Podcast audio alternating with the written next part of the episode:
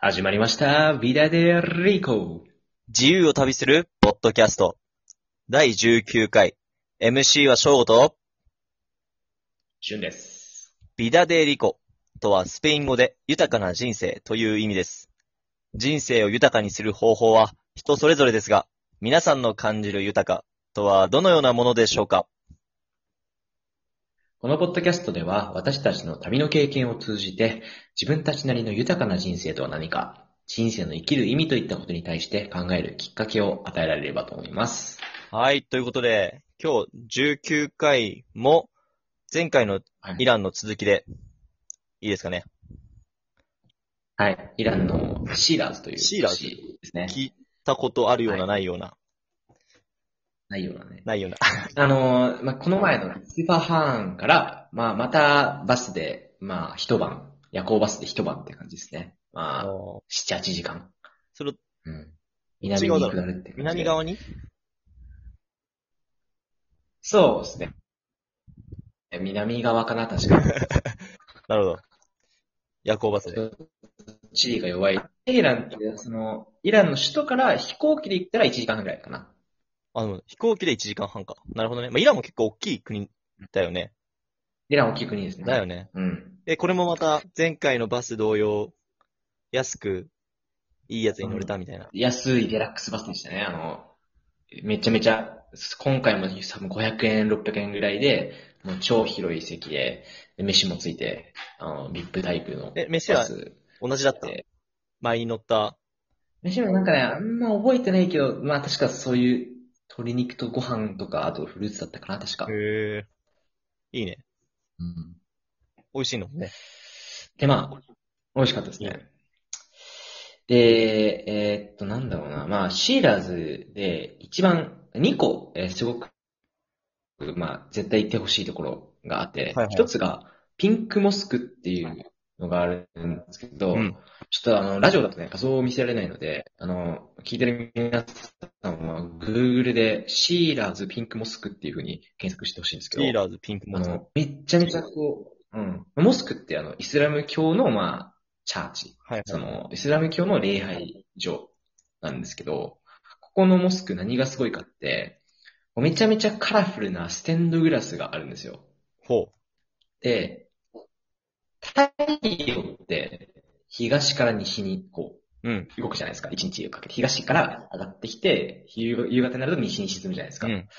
で、あの、このピンクモスクは、東側に、こう、なんつうんだろうな、すごいカラフルなステンドグラスがあって、で、朝日が昇るタイミングで、こう、朝日が差し込むんですよ、ステンドグラスが。はいはいはいはいはいはい。そうすると、中にいる我々にとっては、ステンドグラスからカラフルな光が差し込んできて、地面にめちゃめちゃ綺麗なカラフルな光が映し出されるんですよ。マジで。これはね、今こう調べたんだけど、はい見たことありました。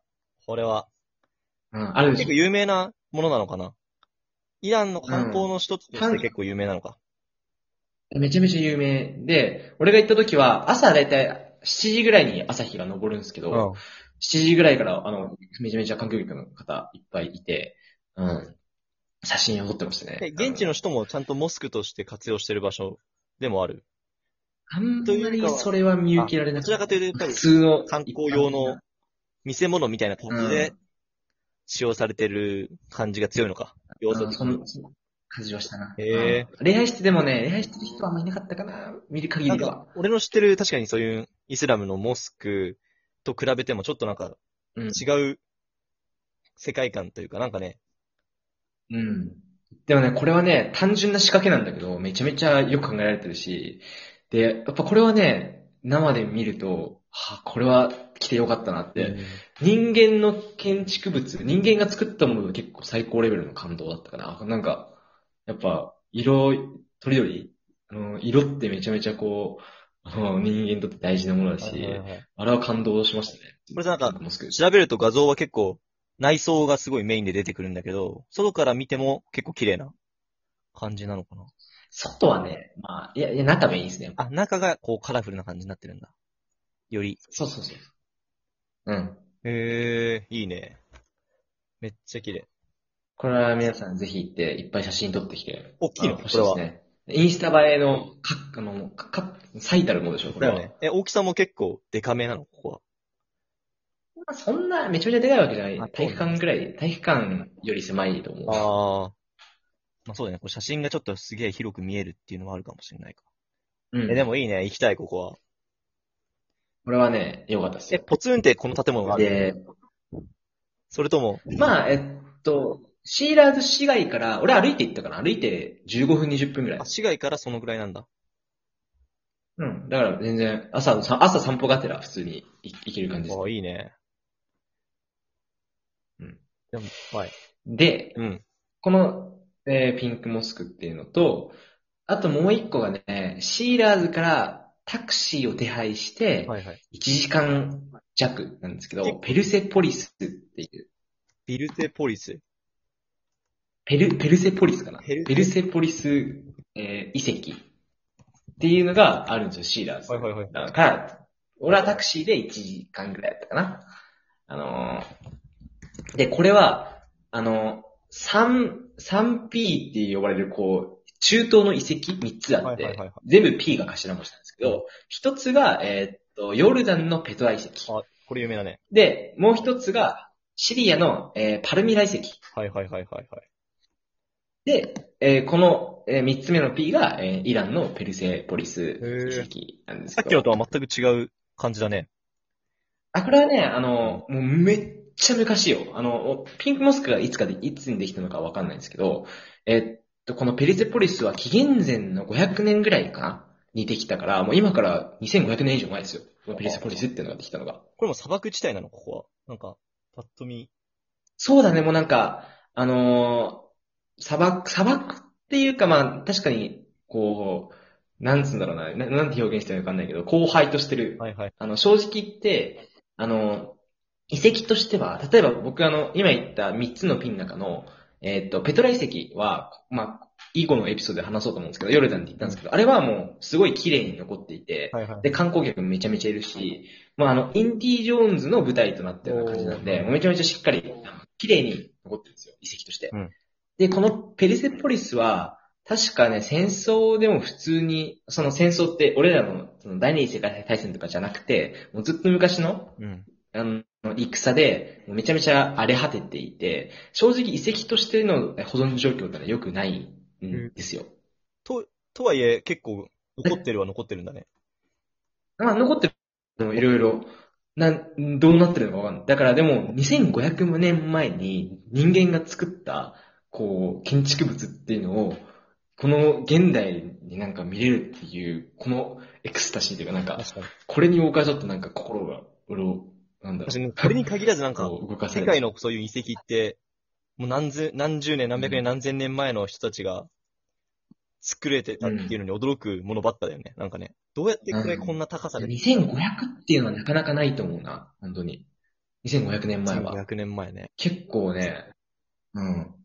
珍しいね。そのね、ペルシャ、ペルシャ帝国っていうのがその昔あったらしくて、そのダレイオス一世っていうね、あの、まあ世界史よく、あの、好きだったんですけど、あの、学生時代。うんもうさ世界史やってた人だったらね、これ、あの、眉唾もんですよ。最あ高。の、ペルセポリス遺跡。すごい。世界遺産ですね、これやっぱ。うん。いいですね。これも、は、めちゃくちゃ広いのかな、じゃあ。大きそうだね。広いね、普通に。うん。で、これもね、なんか思ったのが、落書きってあるじゃないですか、やっぱあの、こういう、なんだろう遺跡にな対する落書きというか、あ、どういうこと落書きが、あれなんですよ。なんか、16世紀とか17世紀とかの落書きで、ほうほうほうほう。だ落書き、例えば、ジョン、ジョンなんとか、1700何年とか書いてあって、あ、なんか、時を得てこ確かう、更新してるな、みたいな。あ、それは書くというよりか掘ってる感じってことそれは。あそうだよね。石で普通に書いてるみたいな。あ、すいません。ああ、そんな感じで、すうげえ。ん、時代を感じる。時代を感じいいねる。この二つがとりあえずそうですねすげえ、おすすめできる場所って感じ。そうです体にね。おいて。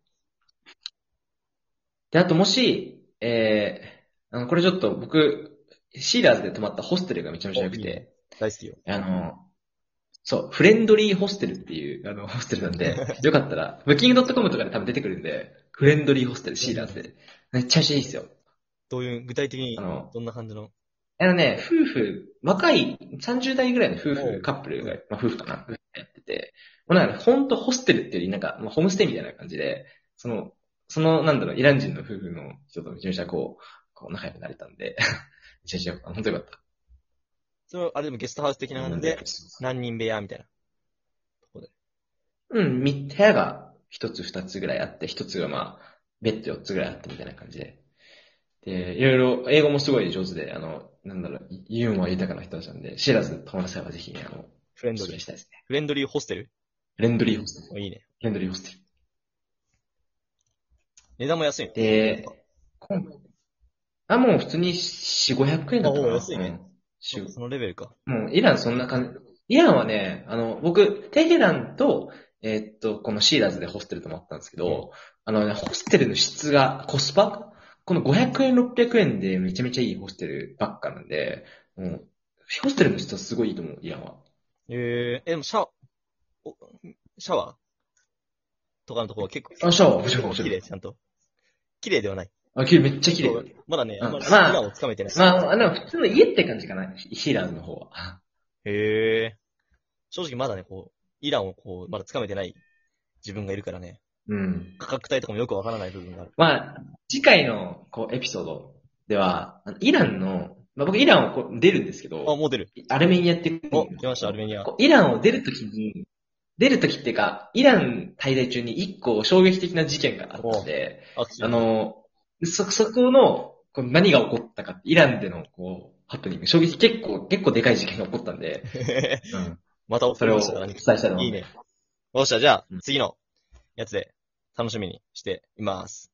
明日のはい夜はーい。それを。